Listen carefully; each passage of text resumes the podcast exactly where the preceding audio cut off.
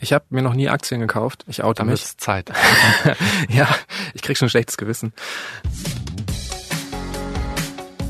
Ideen für ein besseres Leben haben wir alle. Aber wie setzen wir sie im Alltag um? In diesem Podcast treffen wir jede Woche Menschen, die uns verraten, wie es klappen kann. Willkommen zu Smarter Leben.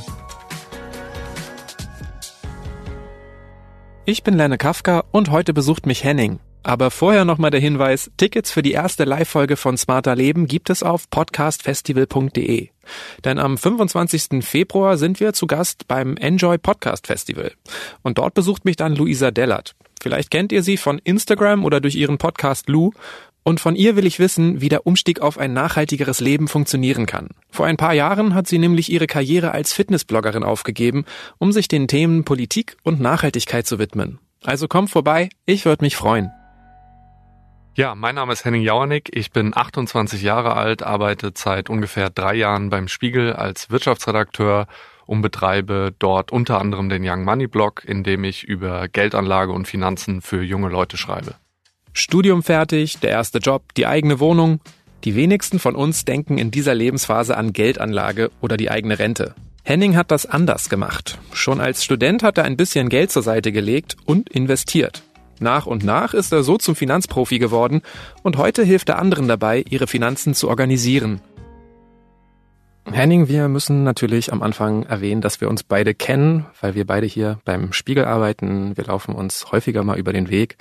Deshalb weiß ich aber auch, dass du der richtige Mensch für kleine Finanztipps zwischendurch bist. Das stimmt. Und dass du schon relativ jung deine ersten Aktien gekauft hast, in einem Alter, in dem ich eigentlich nur mein Geld in sinnloses Zeug investiert habe. Du warst noch Teenager? Ja, also ähm, Teenager ist vielleicht äh, nicht ganz treffend. Das war kurz nach dem Abitur. Meine Eltern sind Lehrer. Ähm, Aktien galten da eigentlich immer irgendwie als etwas Böses, als so Zockerinstrumente. Aber mich hat das irgendwie immer fasziniert. Ich weiß auch nicht genau, wo es herkam.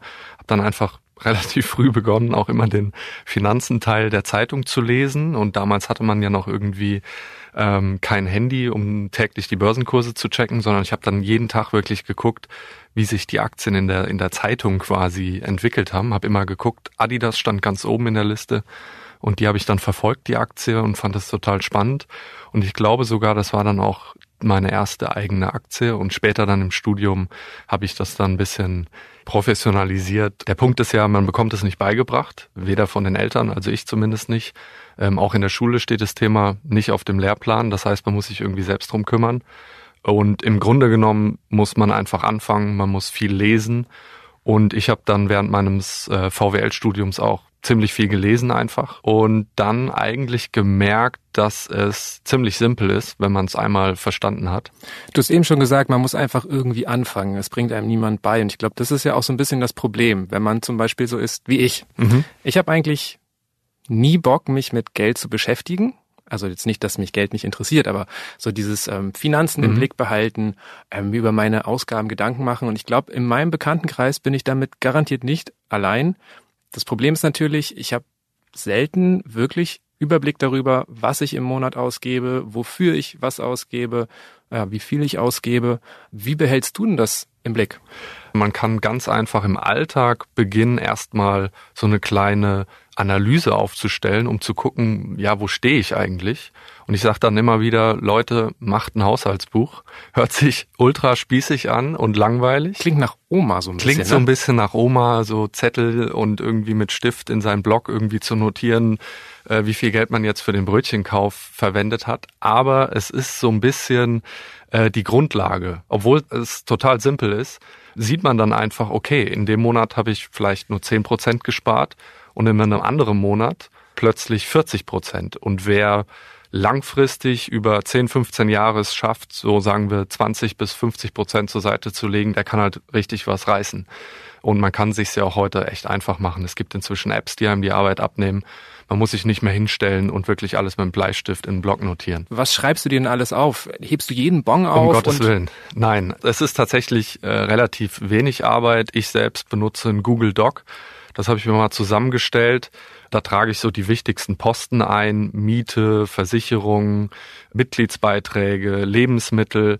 Und dann versuche ich im Alltag alles mit meiner Karte zu bezahlen. Ich versuche überwiegend auf Bargeld zu verzichten, einfach weil es auch einfacher ist. Und dann logge ich mich einmal am Ende des Monats ein in mein Online-Banking-Konto und sehe ja, wofür mein Geld verwendet wurde. Äh, es ist ja automatisch dann quasi die Abbuchung aufgelistet. Und die rechne ich dann äh, kurz zusammen und schreibe es in das Google Doc und dann sehe ich, wofür ich mein Geld verwendet habe.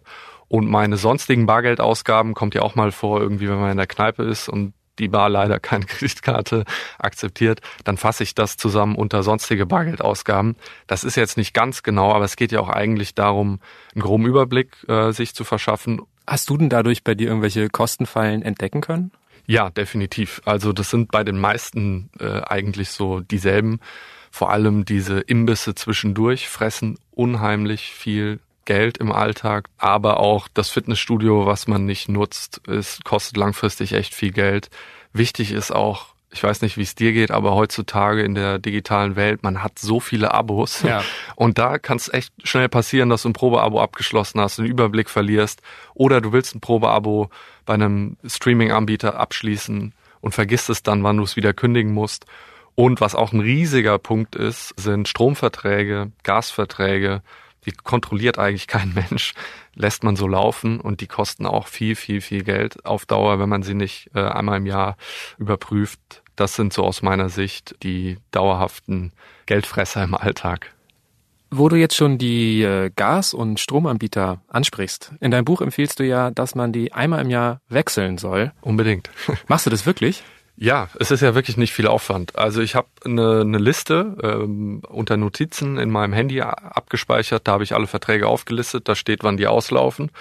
Und wenige Monate bevor das dann passiert, kriege ich eine Benachrichtigung aufs Handy. Und dann logge ich mich kurz auf einem großen Vergleichsportal ein, die einschlägigen, die man so kennt. Und es dauert eine halbe Stunde, sich einen günstigeren auszusuchen. Den Wechsel übernimmt dann auch der neue Anbieter für dich. Und tatsächlich lassen sich damit so mehrere, ja, ich würde sagen, hunderte Euro im Jahr sparen. Eine Familie kann sogar so ja mehrere hundert Euro auf jeden Fall damit sparen. Da ist es ja oft so, man schließt die ab und für die ersten zwei Jahre sind die Konditionen okay. Dann vergisst man's und dann verdienen die natürlich erstes Geld, weil sie dann quasi die Preise anheben und dann werden die Verträge teuer. Aber gerade jetzt beim Stromanbieter, ich nutze Ökostrom. Ich ja. glaube, so viele Ökostromanbieter gibt's nicht, dass ich mein Leben lang durchziehen kann, dass ich jedes Jahr den Anbieter wechsle, oder? Ja, das ist tatsächlich eine Schwierigkeit. Natürlich ist das eine Abwägungssache. Man sollte auch nicht nur auf den Preis schauen. Das heißt, es gibt natürlich auch sehr günstige Anbieter, die dann aber auch echt einen schlechten Service haben. Ähm, den Fehler habe ich auch schon mal gemacht und da dachte ich mir auch, ja, äh, jetzt war ich ein bisschen zu sehr Sparfuchs, weil ich dann am Ende tatsächlich echt Probleme mit diesem Anbieter hatte. Und genauso ist es bei einer Qualität eines guten Ökostromanbieters. Wenn du da auch zufrieden bist und einen guten Service hast, kannst du natürlich auch dir überlegen, da zu bleiben, ganz klar. Wie sehr achtest du denn generell so auf dein Geld? Warst du immer ein sparsamer Typ oder bist du überhaupt ein sparsamer Typ? Lustigerweise nicht so sehr. Also ich gebe auch echt gerne Geld aus. Was ich vielleicht anders gemacht habe als andere, ich habe halt sehr früh versucht, äh, viel Geld immer so zur Seite zu legen und zu investieren. Aber ich bin jetzt keiner dieser Frugalisten, die extrem sparsam leben, 60 Prozent weglegen und nur noch äh, Nudeln mit äh, Ketchup essen. So, das ist für mich auch keine Option. Ähm, ich will ja auch im Hier und Jetzt leben. Ich arbeite hart, also will ich auch irgendwie Geld ausgeben. Für die meisten Menschen ist das auch möglich, vor allem für die meisten jungen Menschen, die irgendwie ganz gut verdienen, die kriegen es auch hin, quasi den Mittelweg zu gehen und Geld zur Seite zu legen und trotzdem im Alltag nichts zu vermissen. Aber ganz klar, ich versuche schon unnötige Konsumausgaben zu vermeiden. Ich habe kein Auto versuche günstig einzukaufen, aber man würde es mir jetzt nicht, ich würde mich jetzt nicht als geizig oder so bezeichnen. Du siehst gut gekleidet aus. Danke dafür. Nee, weil Geiz ist auch eine ganz schlimme Eigenschaft. Also zum Beispiel, wenn ich unterwegs bin mit Freunden, übernehme ich mal die Rechnung, mal der andere. Geiz finde ich, äh, das soll auch bei meinen Beiträgen nicht rüberkommen. Das finde ich keine schöne Eigenschaft. Wenn es einem jetzt aber schwerfällt zu sparen oder ja jetzt gerade so diese kleinen Einkäufe, die du schon erwähnt hast, so ein kleiner Imbiss zwischendurch, den Coffee to go da, ähm, die Pommes hier. Ähm, wenn man das sich mal so ein bisschen bewusst machen will, da gibt's ja eine kleine Einstiegshilfe, die 752-Regel. Jawohl. Die habe ich auch in deinem Buch kennengelernt. Was verbirgt sich dahinter? Ja, das ist eine kleine fiese Regel, die man im Alltag anwenden kann, um sich klarzumachen, was einem eigentlich auf Dauer diese unnötigen Konsumausgaben denn wirklich kosten.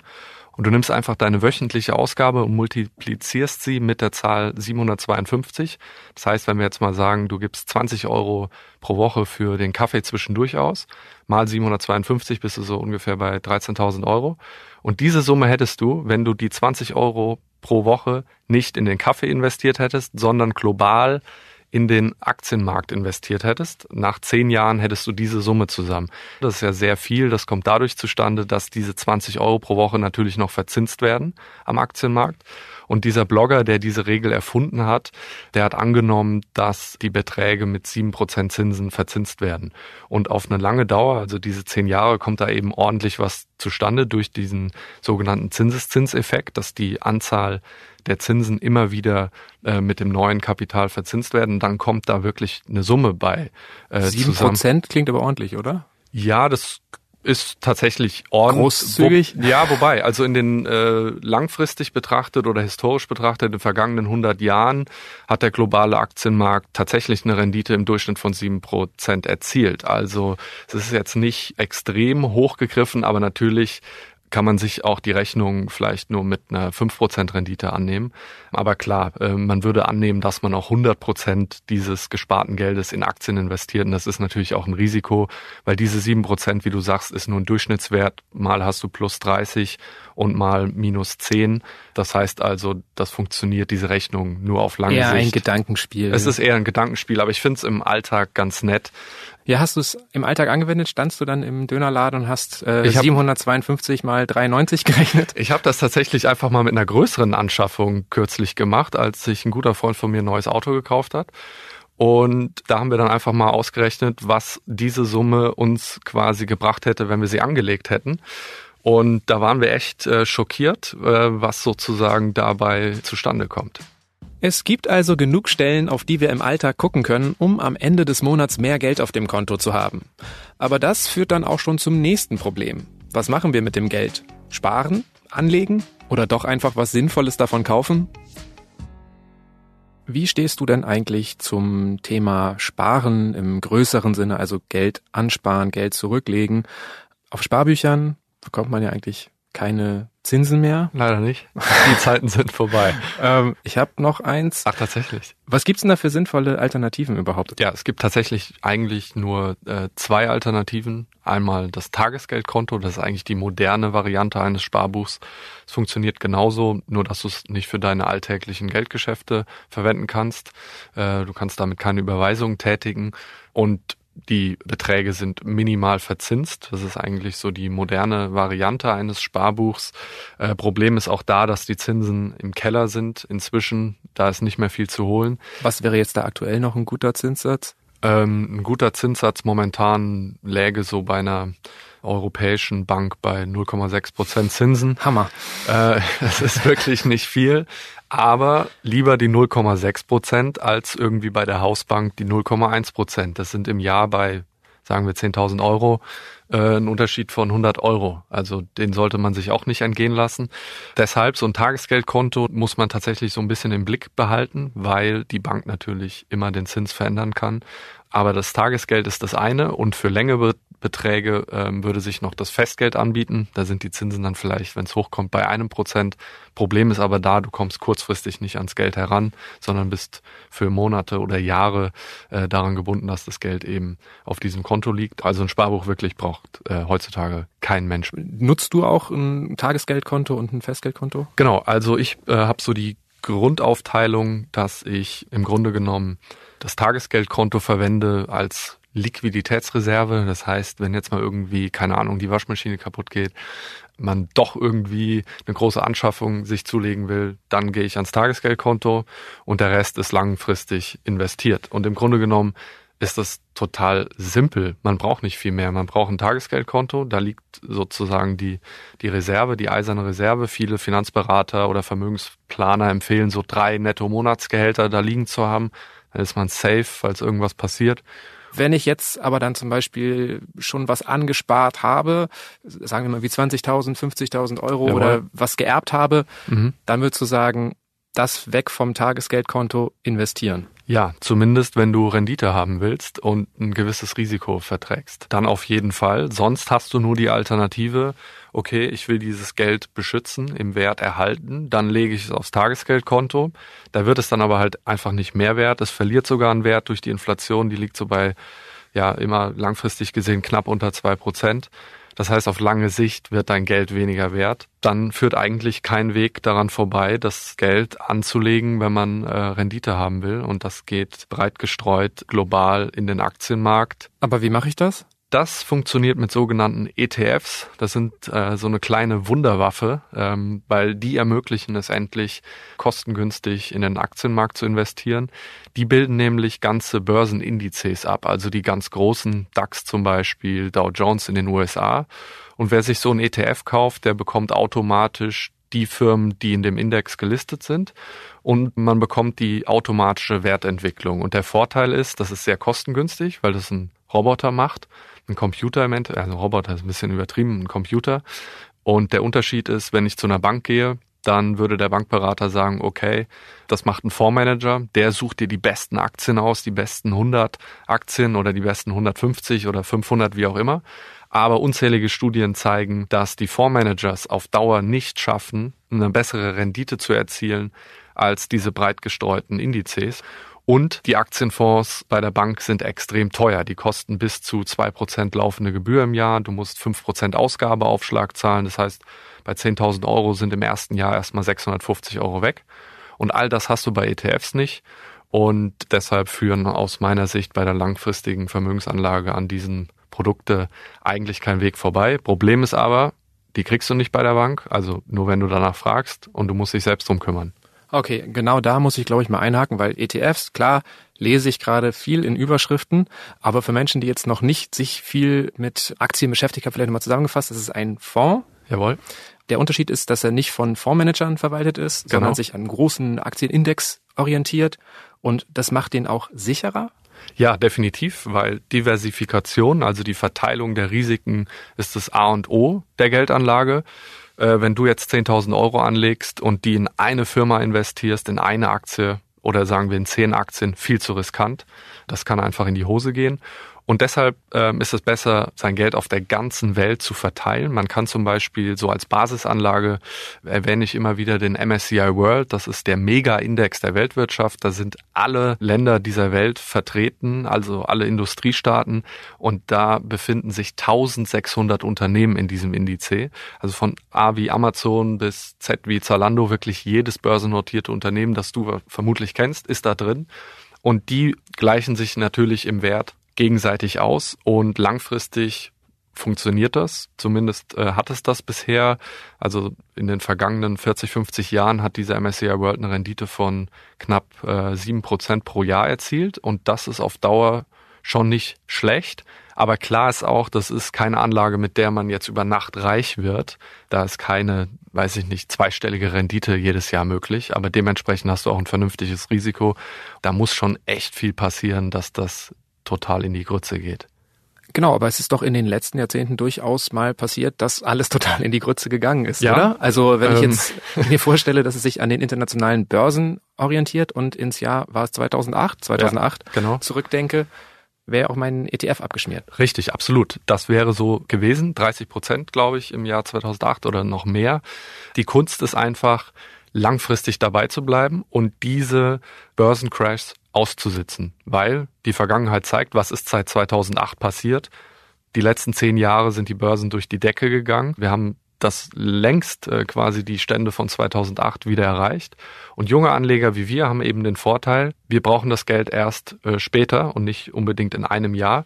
Und deswegen sage ich auch immer wieder, in Aktien kurzfristig zu investieren ist wahnsinnig riskant. Ich kann dir nicht sagen, wo der DAX oder wie auch immer in einem Jahr steht. Das kann natürlich in die Hose gehen in einem Jahr. Aber langfristig zeigt sich, wer mindestens 10 bis 15 Jahre mitbringt, der hat eigentlich immer einen guten Schnitt gemacht. Es sind tatsächlich in den USA in den vergangenen äh, Jahrzehnten immer 14 Jahre gewesen. Also wenn du, egal wann du eingestiegen bist, wenn du 14 Jahre lang dabei geblieben bist, hast du nie einen Verlust gemacht. Und diese Grundregel zeigt eigentlich, ähm, was man bei Aktien beachten sollte, nämlich langfristig dabei zu bleiben, nicht auf den kurzfristigen Gewinn zu hoffen, sondern 10 bis 15 Jahre sollte man mitbringen und dann kann man so eine Krise auch einfach aussitzen. Der Fehler, den man dann aber nicht machen darf, ist, in so einer Krise zu verkaufen. Aber wie ist denn das jetzt zum Beispiel? Ich äh, arbeite wahrscheinlich noch so naja, wahrscheinlich werden es dann doch 35 Jahre noch sein. Wenn jetzt in 35 Jahren Börsencrash ist, dann kann ich es ja nicht mehr aussitzen. Richtig, dann Pech gehabt? Nee, dann könntest du gegebenenfalls noch ein bisschen warten, bis du es verkaufst. Also klar, ich glaube nicht, dass wir am Tag X das Geld dann brauchen. Also ich glaube schon, dass man auch ein bisschen flexibel ist. Und wenn wir jetzt uns überlegen, dass wir das Geld dann in 35 Jahren haben, ich würde davon ausgehen, dass wir pro Jahr irgendwie eine Rendite von sieben Prozent erzielen, jährlich, 35 Jahre lang, und dann kommt der Crash und dann sind 20 Prozent nochmal von der gesamten Anlagesumme weg. Okay, dann ist das halt so. Aber aus meiner Sicht haben wir bis dahin dann trotzdem, waren wir so lange dabei, dass es sich lohnt. Weil sich bis dahin dein Geld schon vermehrt hat. Genau.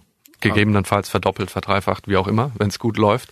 Aber das Einzige, was eigentlich dagegen spricht, ist irgendwie wirklich ein Weltkrieg, eine Seuche oder wie auch immer. So die Grundfrage ist, die man sich vorher stellen muss, ist die, gehe ich in 30 Jahren davon aus, dass die Welt eine bessere ist als heute?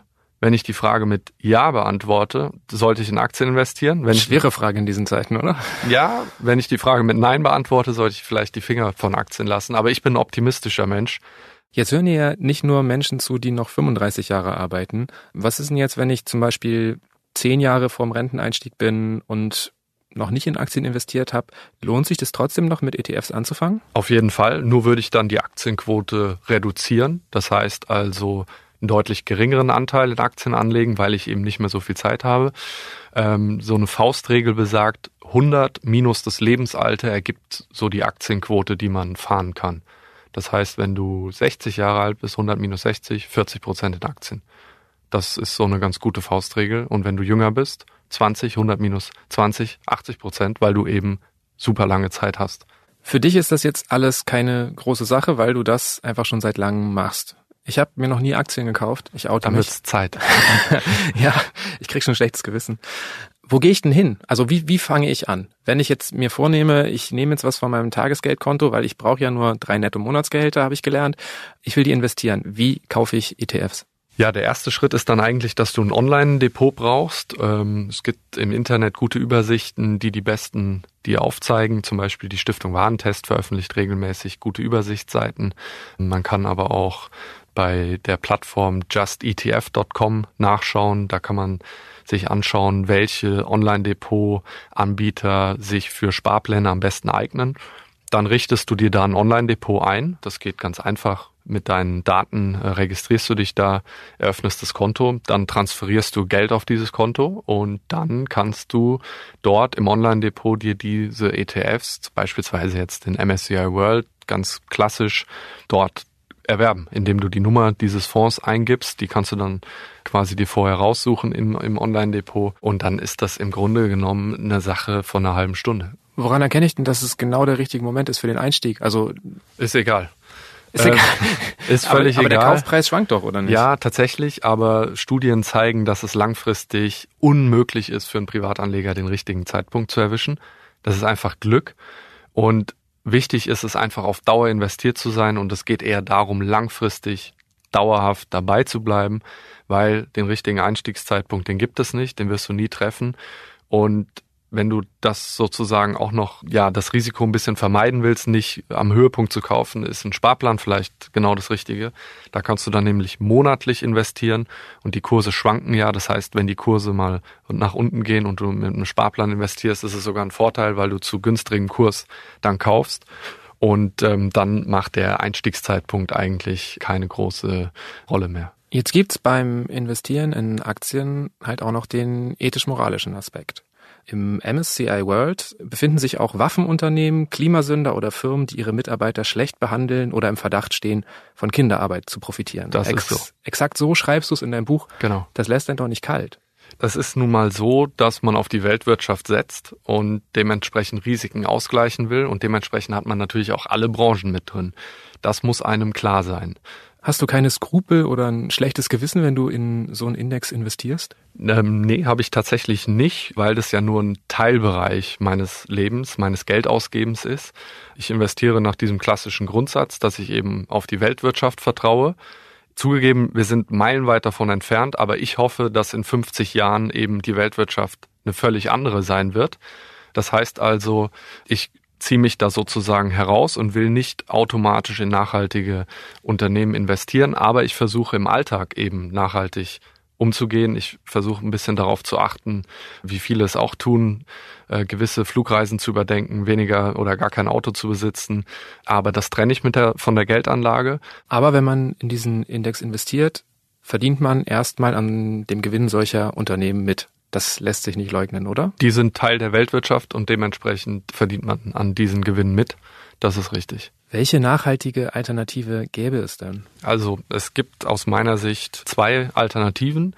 Die klassische Alternative wäre, man nimmt sich einen nachhaltigen Fonds, der gezielt in nachhaltige Unternehmen investiert, ist aber sehr riskant. Also zum Beispiel ein Fonds, der nur in Solarfirmen investiert. Das ist viel zu riskant, weil das ist eine Wette, die kann aufgehen oder eben nicht. Weil man von einer Branche abhängig ist. Genau, das ist also eine reine Spekulation.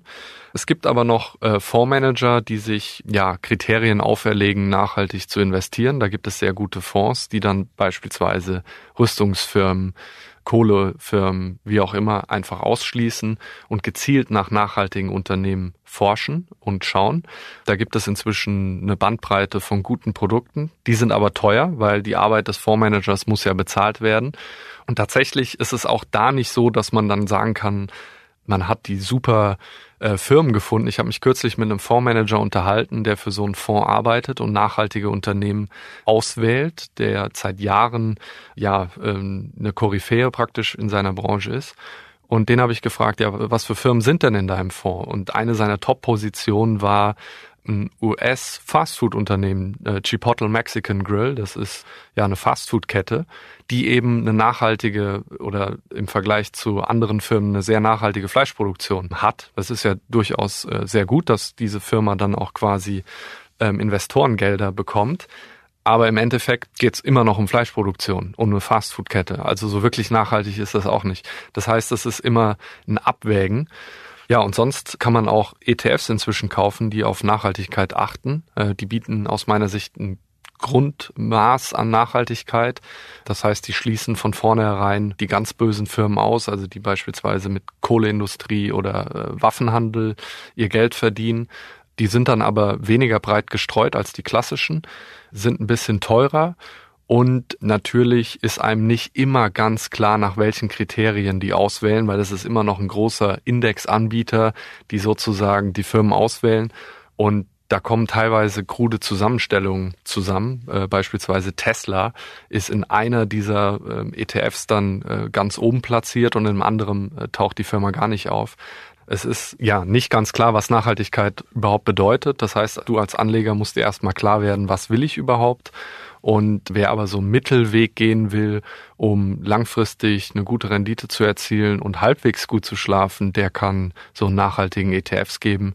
Man muss sich da aber ein bisschen mehr informieren, als wenn man jetzt einfach die klassische Alternative oder die klassische Lösung nimmt. Du wirst jetzt wahrscheinlich gleich mit dem Kopf schütteln, wenn ich mit der Frage nur anfange.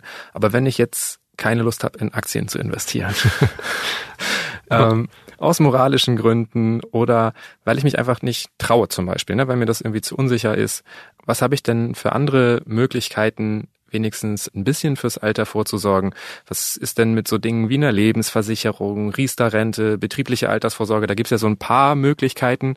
Was davon ist vielleicht ein bisschen sinnvoll? Ja, ähm, die Formen, die du jetzt angesprochen hast, sind äh, sichere Formen der Geldanlage oder der Altersvorsorge sowas wie eine Betriebsrente, wenn sie der Arbeitgeber anbietet, auf jeden Fall mitnehmen. Warum nicht? Dann kann einem das auch nochmal einen Zuschuss zur gesetzlichen Rente geben. Auch die Riester-Rente mit den Zuschüssen für junge Familien ist okay. Ich selbst habe keinen Riester-Vertrag. Ich mache es einfach selbst. Sparplan monatlich in Aktien-ETFs ist aus meiner Sicht sinnvoller als ein teures Riester-Produkt, aber die Riester-Rente würde ich jetzt per se nicht verteufeln. So viele Alternativen gibt es tatsächlich in den heutigen Niedrigzinszeiten nicht. Das war früher anders. Da konntest du eine Staatsanleihe vom Bund nehmen, die war gut verzinst oder eine gute Lebensversicherung. Lebensversicherung ist nicht mehr sinnvoll? Als reines Anlageprodukt macht es überhaupt keinen Sinn mehr. Die Zinsen sind sowas von im Keller, die Produkte sind so teuer. Äh, das sagt dir jeder Finanzberater, jeder Vermögensplaner, lohnt sich nicht. Ich würde jetzt aber alte Verträge auch nicht auf Teufel komm raus kündigen, wenn du einen alten Vertrag hast. Andererseits ist es mit einer Risikolebensversicherung, das ist ja ein Absicherungsprodukt für eine Familie. Das bringt viele Leute durcheinander. Magst du den Unterschied kurz erklären? Genau, da ist es so, ähm, wenn ich dann quasi als alleiniger Familienernährer sterben sollte oder wie auch immer mir ein Unfall passiert, dann ist meine Familie damit abgesichert. Die bekommen dann eine lebenslange Rente ausgezahlt. Das kann natürlich Sinn machen, aber das sollte man trennen von einer Kapitallebensversicherung, die ein Sparprodukt ist. Besonders populär sind zumindest ähm, meinem Umfeld gerade ja auch Immobilien als Altersvorsorge, zumindest bei den Menschen, die sich das leisten können. Klar. Mir persönlich fehlt jetzt leider gerade ein bisschen das Geld für einen Hauskauf. Kann ich verstehen. bei den derzeitigen Preisen. Muss ich mir jetzt Sorgen machen? Sind Immobilien wirklich die beste Altersvorsorge? Äh, ja, es ist ein großer Hype. Viele sehen die Preissteigerung. Viele in meinem Freundeskreis fangen auch an zu kaufen. Da wäre ich aber sehr vorsichtig. Man muss erstmal voneinander trennen, ob man in einer Immobilie leben möchte, in einer eigenen. Das kann sinnvoll sein, weil man es einfach möchte, weil es einem irgendwie ein schönes Lebensgefühl gibt, in den eigenen vier Wänden zu wohnen. Absolut. Dann kann es auch unter Umständen oder in den meisten Fällen besser sein, als zur Miete zu wohnen. Das muss man aber trennen von der reinen Kapitalanlage, das heißt weiterhin zur Miete zu wohnen oder wie auch immer und sein Geld in eine Immobilie zu investieren, um damit quasi Rendite zu erzielen. Das ist aus meiner Sicht tatsächlich eher schwierig, vor allem für Einsteiger nicht zu empfehlen, weil man sich da dem sogenannten Klumpenrisiko aussetzt. Du das bedeutet? Du investierst ja einen großen Betrag in nur eine Immobilie und das ist einfach extrem riskant. Ich glaube, dieser Immobilienboom liegt ja auch natürlich stark damit zusammen, dass die Zinsen so niedrig sind. Alle sagen, äh, ja, jetzt Kredit aufnehmen. Verstehe ich in der Theorie, in der Praxis macht mir das durchaus Angst, einen Kredit aufzunehmen, der einen sechsstelligen Betrag hat. Kann ich mich damit nicht komplett übernehmen? Mir macht das auch teilweise oder würde das auch ein bisschen Angst machen. Den hat man dann halt einfach sein Leben lang ungefähr äh, an der Backe. Natürlich gibt es auch Formen, da rauszukommen. Aber klar, das ist eine Investition fürs Leben. Eine einmal ja investiertes Geld in Immobilie ist erstmal weg. Dessen muss man sich bewusst sein. Gibt es denn da auch irgendwie eine Regel, wie hoch der Kredit maximal sein sollte, damit man sich halt nicht total verschuldet und dann nie wieder rauskommt? Also so eine Grundregel ist natürlich äh, nie äh, ohne Eigenkapital zu finanzieren. Es ist momentan auch, glaube ich, gar nicht möglich, aber 20 bis 30 Prozent sollte man auf jeden Fall mitbringen. Das ist bei den derzeitigen Preisen schon mal ein Batzen. Und ganz wichtig ist auch, wenn du weißt, ich will jetzt in drei Jahren auf jeden Fall anfangen zu finanzieren, dann sind tatsächlich auch Aktien nicht so wirklich für dich geeignet, weil ich kann dir nicht garantieren, wo die Aktienkurse in drei Jahren stehen. Das heißt, dann kannst du dein Geld eigentlich nur sicher irgendwie auf dem Tagesgeldkonto liegen lassen, weil du das Geld dann an diesem Tag X eben brauchst. Ja, und zurück zu deiner Frage, äh, Immobilienfinanzierung ist tatsächlich sehr komplex, weil es eben langfristig mit monatlichen Tilgungszahlungen quasi vonstatten geht. Auch hier sollte man sich immer Beratung holen, bevor man zu einer Bank geht, auf jeden Fall umhören und sich informieren, weil auch dort besteht die Gefahr, über den Tisch gezogen zu werden. Gibt es da typische Fallen, die man auf jeden Fall abfragen sollte, beachten sollte? Bei der Immobilienfinanzierung braucht man tatsächlich Vorwissen. So der erste Schritt ist auf jeden Fall die Grundlagen zu verstehen, sich in der Familie auszutauschen. Wie habt ihr das damals gemacht? Wie funktioniert's? Und dann quasi mal einen groben Plan sich vorher zu berechnen. Ich habe in meinem Buch auch ja so eine kleine Checkliste verfasst, wie man sich mit einer Faustregel erstmal berechnen kann, was man sich überhaupt leisten kann. Und erst wenn man das gemacht hat, so mit einer eigenständigen Analyse, wie viel im Monat kann ich eigentlich dafür ausgeben, dann erst zu einer Bank gehen, weil sonst wird es tatsächlich schwierig. Aber nicht jeder hat einen Hauskäufer oder eine Hauskäuferin in der Familie. Gibt es noch irgendwie äh, externe Beratungsstellen? Ja, also es gibt inzwischen gute Online-Rechner, mit denen man sich so mal quasi ein bisschen herumexperimentieren kann. Sehr gut sind natürlich auch die klassischen Angebote der Stiftung Warentest, die immer mal wieder auch ja, einen Ratgeber auch dazu verfassen. Das finde ich immer eine gute Anlaufstelle. Man sollte halt auf jeden Fall darauf achten, wo die Information herkommt, ob sie interessengetrieben ist, also von irgendeinem Immobilienfinanzierer oder so kommt, oder ob sie eben aus einer unabhängigen Quelle stammt. Wenn ich jetzt von all dem, was wir hier besprochen haben, noch nichts getan hätte. Was wäre denn so der erste oder wichtigste Schritt, um in ein paar Jahren einfach besser finanziell dazustehen? Also aus meiner Sicht erster Schritt Haushaltsbuch, zweiter Schritt Verträge durchgehen. Kannst du ja irgendwie vornehmen, in jedem Sonntag gucke ich mir einen Vertrag an und mache einen Ordner, damit ich einmal einen Überblick habe, was habe ich eigentlich alles. Und wenn ich das gemacht habe, dann ähm, sich überlegen, wo will ich eigentlich hin, was will ich erreichen und dann die verschiedenen Schritte durchführen, einen Sparplan einrichten oder eine größere Summe investieren und dann ist es eigentlich nicht mehr viel Arbeit, weil wenn man es einmal eingerichtet hat und äh, die Sparpläne laufen, dann, sage ich mal, zurücklehnen und am besten gar nichts mehr tun. Der große Fehler ist nämlich oft, dass die Leute hektisch werden. Am besten gar kein Online-Depot irgendwie auf dem Handy verwenden, damit man gar nicht dazu geneigt ist, jeden Tag reinzuschauen, sondern es geht darum, langfristig dabei zu bleiben und dann reicht es auch, einmal im Jahr reinzuschauen, zu gucken, wie es läuft und gegebenenfalls anzupassen. Das ist doch eine entspannte Perspektive, wenn man einmal sich aufgerafft hat und ein bisschen was gemacht hat, wird's nach kurzer Zeit auch wieder entspannter und man kann genauso wenig tun wie vorher. So ist es. Es ist am Anfang tatsächlich, muss man sich einmal aufraffen, einmal motivieren und wenn man es dann hingekriegt hat, ist es wirklich nicht mehr viel Arbeit und äh, dann lohnt sich's. Viele weitere Tipps von Henning bekommt ihr in seinem neuen Buch Young Money Guide, richtig mit Geld umgehen und mehr vom Leben haben. Und natürlich schreibt er auch weiterhin seinen Young Money Blog auf spiegel.de. Das war's mal wieder mit Smarter Leben. Aber ab kommendem Samstag gibt's schon die nächste Episode. Auf spiegel.de und überall, wo es Podcasts gibt. Also zum Beispiel bei Spotify, Castbox oder Deezer. Und falls euch der Podcast gefällt, dann hinterlasst doch gerne 5 Sterne bei Apple Podcasts.